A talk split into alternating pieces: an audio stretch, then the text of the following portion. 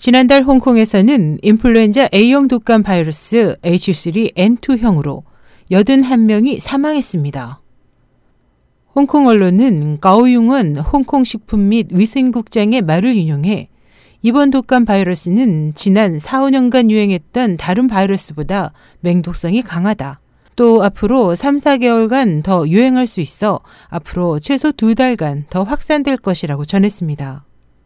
홍콩 위생방역센터에 따르면 이번 독감 바이러스는 주로 젊은 환자들의 폐를 공격해 많은 환자들이 인공호흡기를 사용하고 있으며 증세가 심할 경우 심장질환이나 다발성 장기부전 등으로 이어질 수 있습니다.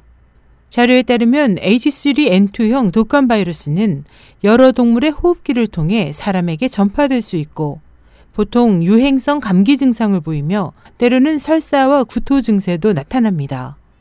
또 환자의 상태에 따라 폐렴 등 합병증으로 이어지거나 사망에 이를 수도 있습니다. SH 희망성 국제방송 임서인 뉴스입니다.